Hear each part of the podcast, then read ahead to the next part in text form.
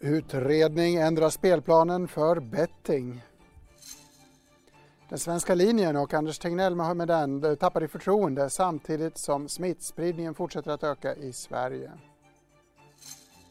Och så röstar USAs elektorer idag. Det ska vi berätta lite mer om. Varmt välkomna allihopa till Ekonomistudion. Jag säger det till dig som lyssnar och till dig som tittar på programmet.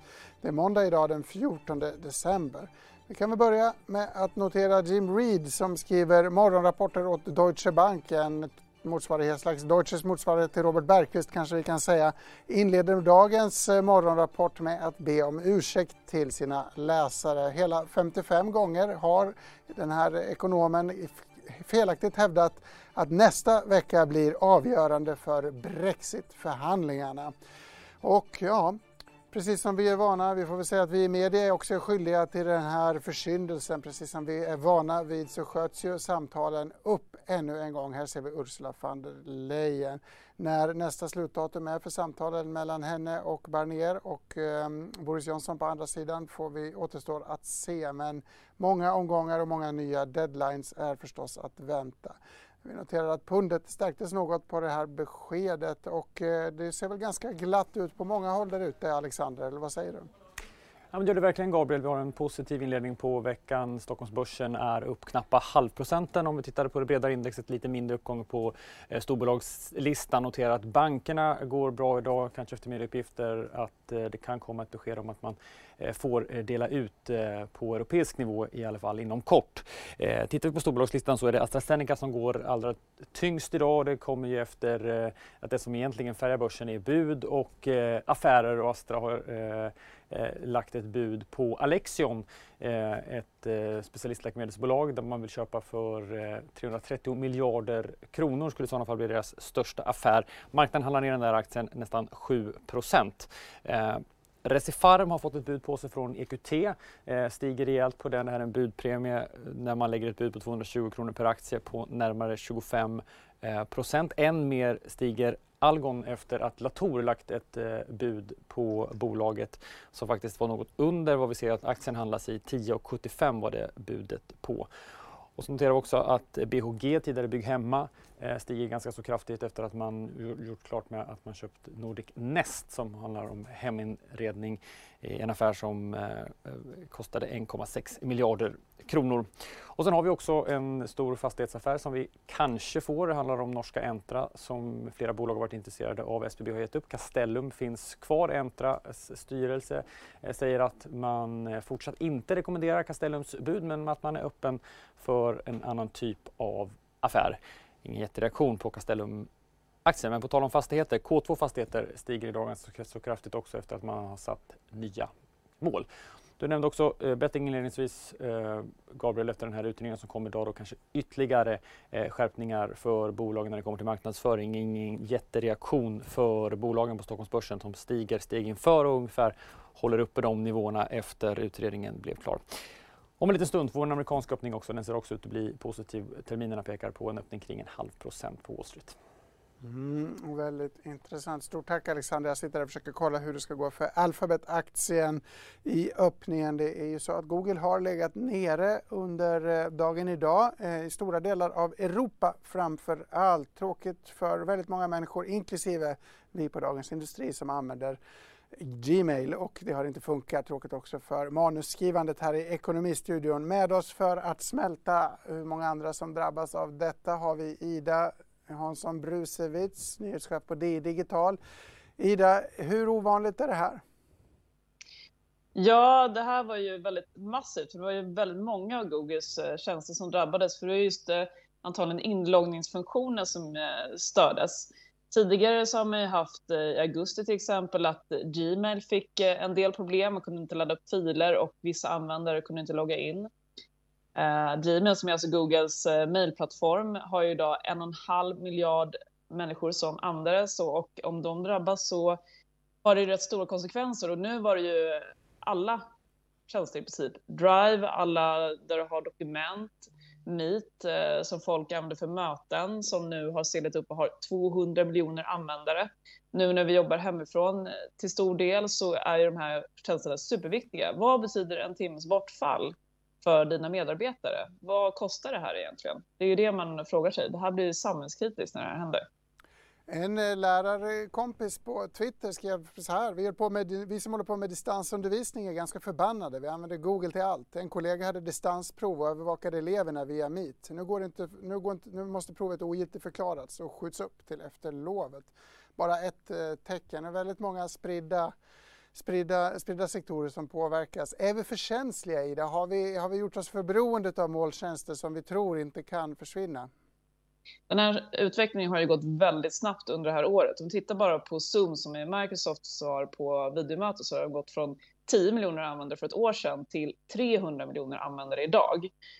Och samtidigt så har vi då kanske inte vi har infört det här väldigt snabbt för att vi behöver det, men samtidigt kanske vi inte har backup till exempel. Om din eh, Meet-funktion inte funkar och du behöver ta det viktiga mötet, hur gör du då? Då kanske du snabbt hoppar över till en annan tjänst som du inte riktigt har koll på. Din IT-avdelning kanske inte har koll på det. Det kanske inte är krypterat. Du utsätter dig för sådana risker till exempel. Eller då att du inte kan jobba. Du kommer inte åt dina dokument. Mm. Därför är det viktigt med backup, vilket man ju alltid upptäcker i sådana här lägen. Sen så kanske man glömmer bort det tills det händer igen. Men det kan ju vara ett längre uppehåll nästa gång. Så se till att ha en eh, backup av dina filer till exempel. Men eh, vissa tjänster som till exempel vi på Dagens Industri, vi tittar ju i realtid på läsningen då via Google. Det går ju inte att göra backup på. Det är ju affärskritiskt för oss. Vi kan inte se hur många inne läser, vad läser folk just nu? På grund av att Google låg nere. Beklämmande är bara förnamnet. Eh, en tjänst att hålla koll på i alla lägen är förstås DI Digital. Stort tack Ida för att du varit med oss här i Ekonomistudion. Vi ska byta från teknikproblem till eh, spelbranschen. Alldeles nyss presenterades spelmarknadsutredningen av socialminister Ardalan Shekarabi och utredaren Anna-Lena Sörensson. Några komponenter här är en förlustgräns på 5 000 kronor per år för spelautomater. Den här infördes eh, under coronapandemin tidigare i år men kommer föreslås nu bli permanent. Utredaren vill också ta fram en riskklassificering för olika sorters spel, ett uppdrag som Spelinspektionen nu jobbar med. Tanken är att de mest riskfyllda spelformerna ska kunna regleras hårdare, exempelvis genom reklamförbud eller reklambegränsningar av olika slag. Betssons VD Pontus Lindvall, det bolaget är verksamt inom online-spel inte minst, är en branschföreträdare som följde den här presskonferensen väldigt noggrant. Ja, jag har suttit som klistrad vid datorn här under presskonferensen och eh, som du säger så fokuserar vi på de delar som rör online-spel. Och då var det i huvudsak eh, förslag på marknadsföringsrestriktioner under en stor del av dygnet, alltså förbud att marknadsföra eh, spel. Eh, jag tror det var mellan sex på morgonen och nio på kvällen, så i stort sett hela den tid då normala människor är vakna, kan man säga. Det, det var det, det viktigaste budskapet. En distinktion, alltså man får spela när man vill, men du får inte göra reklam för spelen på dagtid helt enkelt? Just det, så skulle det eh, vara. Hur, hur dåligt är det för branschen att inte kunna få marknadsföra sig? Har, drar du någon omedelbar eh, reflektion? Kan man, kan man läsa ut någonting i det? Är det här ett stort problem? Ja, det är såklart besvärligt eh, på det sättet att vi, vi, som har tagit licenser i den här marknaden, vi har gjort det på givna villkor när vi har gått in i marknaden och satsat och investerat på det här. Och sen då så ändrar man våra villkor eh, ganska kort tid får man ju ändå säga efter att eh, den nya spellagen har trätt i kraft och försvårar för oss. Vi hamnar i ett komparativt sämre läge då än andra speloperatörer som driver andra typer av spel. Mm. Några andra huvudpunkter du tycker är värda att nämna ifrån, eh, från den här presskonferensen? Ja, det där tycker jag är den absolut viktigaste och det tråkiga är ju dessutom att eh, om, om, om de licensierade spelbolagen inte kan marknadsföra sig mot, mot svenska, de svenska spelarna då blir det ännu svårare för oss att behålla spelarna inom den licensierade regleringen. Och vi hamnar på samma liksom, sida om staketet som de olicensierade. Vilket gör att, att det är säkert så att många spelare kommer lämna den licensierade marknaden och, och, och spela hos olicensierade istället. Och det kan ju inte vara syftet med lagstiftningen. Det är ju en skyddslagstiftning för att skydda spelare och då måste de ju spela inom den reglerade marknaden. Syftet är väl snarare att eh, trycka till de olicensierade aktörerna, trodde i alla fall jag inför den här presskonferensen. Vilka åtgärder såg du där och du menar att man missar målet alltså om man istället gynnar olicensierade?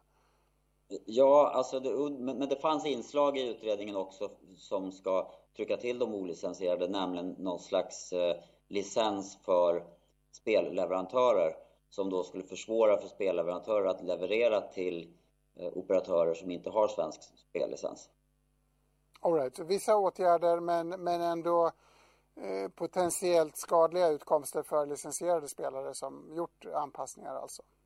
Ja, det tror jag. Jag tror att eh, politikerna kommer få se en minskad kanalisering om det här förslaget genomförs. Och det, det är verkligen eh, ja, det är som att skjuta sig själv i foten. För, för till slut så kan man ju inte ha några spelare kvar och då, då finns det ingen skyddsmekanism i den nya spellagen. Men marknadsföringen har ju varit så massiv. Ser du något positivt i att man vill begränsa marknadsföringen då? Kan, kan du se någon slags välvilja i, den här, i det här utspelet? Jag förstår att 2019 när spellagen trädde i kraft, och då sig alla precis så mycket de kunde och alla, inklusive vi som jobbar med det här, tyckte att det var för mycket marknadsföring och att det var besvärligt. Men nu är ju marknadsföringen på en nedåtgående trend i volym. Så jag tycker att det är liksom eh, överilat att eh, införa ett... Det är för snabbt att plötsligt bara kasta in ett förbud mot marknadsföring. Hur orolig är branschen över det som står i den här typen av utredningar? Hur lång är vägen från utredning till verklig lagstiftning? Har du någon uppfattning? Ja, den, är ju, ja, den har man ju sett många utredningar och som sen har blivit lagstiftning och det är ju liksom en process. Så det kommer dröja ett tag det här och det ska behandlas i olika instanser. Så att teoretiskt sett så finns det ju möjligheter eh, till justeringar. Men eh, vi hoppas ju verkligen att politikerna ska lyssna på vad industrin säger och vi säger så här att om man begränsar de licensierade bolagens möjlighet att eh, erbjuda sina tjänster, att marknadsföra sig, då kommer spelarna att hamna utanför den svenska regleringen. Säger alltså Pontus Lindvall, VD på Betsson. Nu ska vi göra som många svenska spelbolag. Vi ska rikta blickarna över Atlanten och mot USA. Där har vi med oss vår korrespondent Frida Wallnor i New York. Frida, idag röstar elektorerna. Vad innebär det?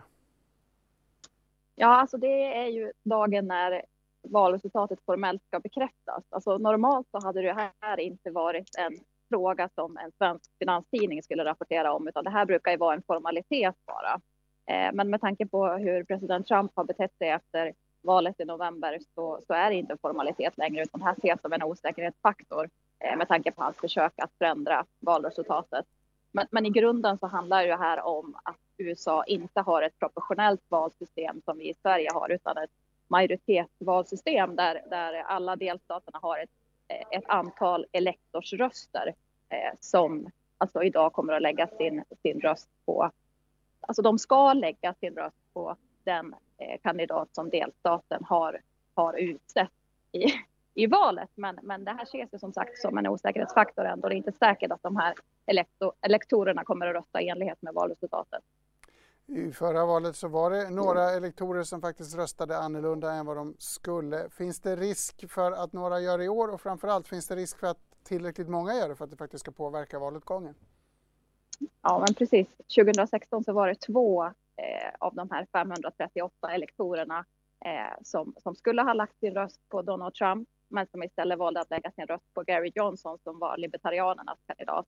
Så Donald Trump skulle ha fått 306 elektorsröster Eh, men fick då istället 304. Men, men som vi vet så krävs det 270 elektorsröster för att vinna valet. Så det var ju absolut ingenting som, som eh, ändrade någonting. Men det var ju ändå ett, eh, ett bevis för att det här ändå handlar om personer som röstar. Vi ska komma ihåg det att det är liksom delstaterna har utsett de här personerna som ska representera delstaterna, 538 stycken.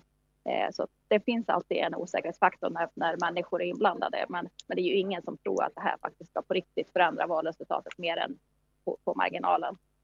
Varför, varför i hela fridens namn har man ett mellanlager med personer som ska rösta när väljarna har röstat redan? Ja, det kan man verkligen fråga sig. Men, men det här var ju... Bakgrunden är att när konstitutionen skrevs i slutet av 1700-talet så, så var man orolig för att man skulle ge liksom befolkningen den här makten att utse landets ledare, utan man ville ju ha någon form av mellanled så inte olika fraktioner skulle bli för, för, få för mycket makt helt enkelt. Eh, och man ville heller inte ha ett form av proportionerligt system, för då tänkte man att, att delstater som Kalifornien eller Texas, de här delstaterna med störst befolkning, skulle liksom i praktiken utse, utse presidenten. Så därför har man den här formen av kontrollmekanism inbakat i systemet. Så, så det, och det håller man fast vid. Det är tydligt att man inte riktigt eh, anförtror befolkningen det, eh, det vad ska man säga, förtroendet att utse landets ledare än idag. Däremot ska man ge befolkningen ett vaccin i USA som i andra länder. USA är ju väldigt eh, stort och tätbefolkat. Hur går det med vaccinationsutrullningen där borta? Jo, men tack. Hittills går det väl bra. Eh, det ska börja idag. Samtliga delstater har fått eh, leveranser under gårdagen eh, från med, med Pfizers vaccin. Eh, och precis som i Storbritannien kommer det ju vara Eh, personer inom intensivvården och den äldre delen av befolkningen som kommer, få de här, som kommer vara de här 20 miljoner människorna som beräknas få vaccinet redan innan årsskiftet. Eh, och sen är då tanken att ungefär 25 miljoner amerikaner ska vaccineras per månad Eh, med målet att man ska nå ungefär 75 procent av befolkningen eh, någon gång i maj-juni. Eh, men, men det, finns ju, det finns ju såklart problem här och ett stort problem är att det verkar vara en ganska stor andel av befolkningen som inte vill ha vaccinet senaste undersökningen jag tittade så visade det sig att det var bara 63 procent som säger att de är villiga att vaccinera sig. Och, och det sägs ju bland annat bero på just hur politiserat den här frågan har blivit. Att Donald Trump har gjort en så stor grej av det under valrörelsen. Eh, men också att det gått så fort att få fram vaccinet och att godkänna det som har gjort att många människor eh, man, man är misstänksamma mot det helt enkelt. Så, så det är ett problem. Ett annat problem är att delstaterna inte verkar ha tillräckligt mycket pengar för att genomföra den här vaccinationen. Så därför eh, tittar man eh, mot Washington där just frågan om stöd till delstater och kommuner är ju en viktig fråga i det här eh, stimulansförhandlingarna som ju fortfarande pågår. Mm, väldigt roligt att du tar upp det här Frida. Vi ska faktiskt prata om tveksamhet för att ta eh, vaccinet lite senare i programmet. Så det ser vi fram emot att återkomma till. Men avslutningsvis, det ser inte ut att bli någon vit jul eh, varken i Brooklyn eller på Manhattan. Ingen snö, du har ingen mössa på dig. Hur ser julrolighetsprognosen ut egentligen? Det ska faktiskt bli snö här i veckan vad det verkar. Eh, men, men det är ju inte det folk pratar om här framför allt idag i New York är ju att idag så stänger restaurangerna igen sina inomhusserveringar som har varit öppna sedan, jag tror att det var sedan i september eh, på grund av coronaläget. Så det är en väldigt deppig dag för många småföretagare här som nu tvingas bara förlita sig på utomhusserveringar och med tanke på vädret så är det ju ja, tveksamt om de kommer att överleva den här vintern med bara utomhusserveringar. Så, så det är väldigt tråkigt. Väldigt tråkigt. Hoppas att vaccinationen flyter på bra så att eh, restaurangerna kan öppna igen snart. Stort tack Frida Wall, Nordins korrespondent på Manhattan och i Brooklyn och i hela USA för den delen också. Vi ska fortsätta på corona, coronaspåret här i studion. Det är inte bara i New York som dras med hårdare nedstängningar. Tyskland kanske ni läste under veckoslutet går in i en hård eh, nedstängning på onsdag och eh, landet väntas inte öppna upp igen förrän den 10 januari. Och eh, från Storbritannien rapporterar Daily Mail ah, om ett förvärrat läge också i London. Och här i Sverige har vi fått ett sms. Så här ser det ut. Ska vi se. Den kom från Folkhälsomyndigheten tidigare idag. Jag fick den, la ut det på Twitter. Många reagerade, en del har inte fått det. Många frågetecken. Framförallt är det här smset ganska vagt formulerat och det finns ingen riktig länk till hemsida som man ska bege sig på för att lösa, läsa mera. Men faktum är att inställningen till covid-19 har förändrats på många håll i världen. Frida var ju inne lite grann på synen på vaccination. Eh, PR-byrån JKL som heter Kext CNC utomlands eh, kör en återkommande undersökning och jag har frågat James Johnson på Kext i London hur synen på smittspridning versus att rädda ekonomin har förändrats. Yes, so across the whole year we've seen the economy become more prominent. So we've seen saving lives go down slightly, where it was very, very high at the start of the pandemic, and the economy creeping up. However, between September and December, which is our latest wave of research, we've seen saving lives go up again. And we think that's linked to a resurgence of the virus and we've seen that go up in Sweden uh, actually by seven points, which was the largest increase of all countries surveyed. So as countries feel the impact of second waves biting, people are saying, well, actually, let's look at saving lives once more. It's interesting that the attitude has changed a lot in Sweden. Does that mean that the Swedish faith in, in public health agency and our government has, has changed as well? Yes. So again, between September and December, we've seen quite a sharp difference in Swedish attitudes to their institutions. Uh, we've seen their approval in the government go down from net plus 26 points to net plus 8 points. Uh, we've seen the uh, faith in the public health agency uh, really significantly plummet from plus 44 points to plus 21. Um, and we've also, uh, but we have seen the Prime Minister staying stable. So what that seems to be telling us is that Swedes are taking a different view now uh, of the institutions that are leading them. It's not a massive change compared to earlier in the year. What looks like's happened is that back in September, when other countries were going into second waves and Sweden wasn't, it looks like there was a particularly high point of enthusiasm and support then, and that's now gone back to where it was. The exception is the Public Health Agency, where this is the lowest rating we've seen so far this year for that agency. Well, we have to bear in mind that the government seems to have distanced itself a little bit from the Public Health Agency in Sweden. But this change in sentiment for the Swedish way of handling the pandemic, is the, is the, has it changed elsewhere? Do other countries look at Sweden differently now? They do. It's not a dramatic change, but uh, in the earlier in the year, um, Sweden was sort of just across the sort of threshold of the upper tier of countries that had been seen to have done well during the pandemic. It's now slipped into sort of the bottom end of the worst tier uh, for how for how it's done. How it's done. So it's not the worst ever. Uh, it's nowhere near as bad as the US or the UK, but it has just tipped over that balance. And big falls in approval from uh, you know people in the UK minus 16 points, people from Germany minus 14, Japan as well minus 17. The US a little bit. They haven't really changed their view that much, but certainly we do seem to be seeing a slight, not a huge, but a slight decline in attitudes towards how Sweden's handled the pandemic so far. Speaking of slight declines, you mentioned that the Swedish government has only experienced a slight decline in popularity so far. Does the vaccine play a part of this? Does the vaccine give politicians a boost of confidence? Do, do people feel more optimistic about their governments now that we have a, uh, the hope of vaccination? So it's early days. We'll have to see what happens when the rollout starts. But so far, we're not seeing any boost to governments in any of the countries we've surveyed. Uh, even in the UK, um, where you know the vaccine is currently being administered and has been approved, we are not seeing um, increases for Boris Johnson, the Prime Minister's ratings, or the UK government's ratings. And the same applies to President Trump and the US government. So, so far, no sign of a boost for national governments when it comes to vaccines. Is there a boost in the willingness to take the actual vaccine? Are people less uh, reluctant to try a new vaccine? Yeah, there's a little bit of a boost. So um, the UK, Germany, uh, the US have seen increases over the last uh, the last couple of months. Um, the UK is now the highest. 70% of people say they would definitely or likely take the vaccine. In Sweden, that's on 53%, which uh, obviously is you know quite low compared to the UK and US. It's seen a little increase, but it's just within what we pollsters call the margin of error. So it's not. It could it could well be that it's not a statistically significant change, but it is up, you know, to some extent. Um, so that that will be one to watch. In France and Japan, the news is less good, where we've actually seen vaccine uptake slip since September, um, and particularly in France, which is now the lowest of all countries surveyed on just 45%.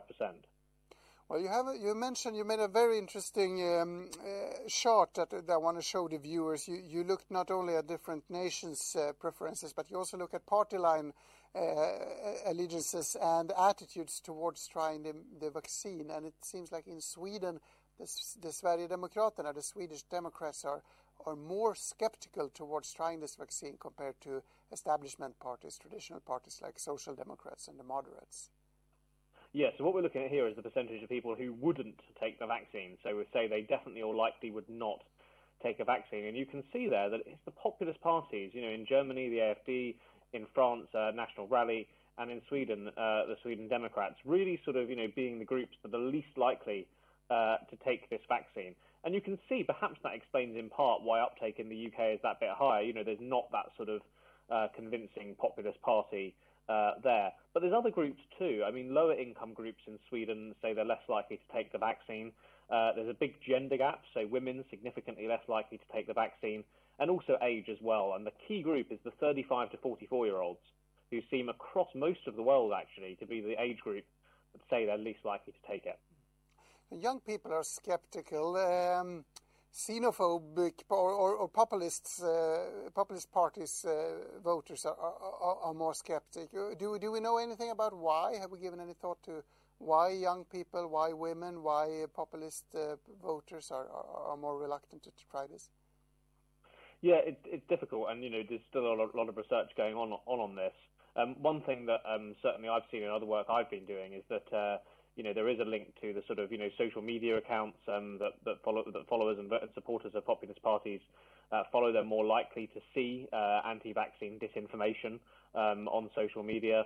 Uh, and otherwise, you know, I mean, it's difficult to say, but there are definitely definitely more general concerns about sort of safety and side effects uh, that you know all of these governments around the world are going to have to work really hard uh, to convince people that um, that this is a safe and effective vaccine.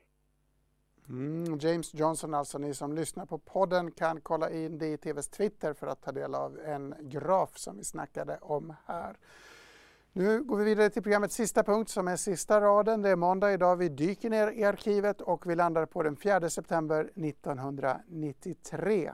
Som alltid mycket att läsa i Dagens Industri denna dag, bland annat om utmaningarna med att göra affärer i Ryssland.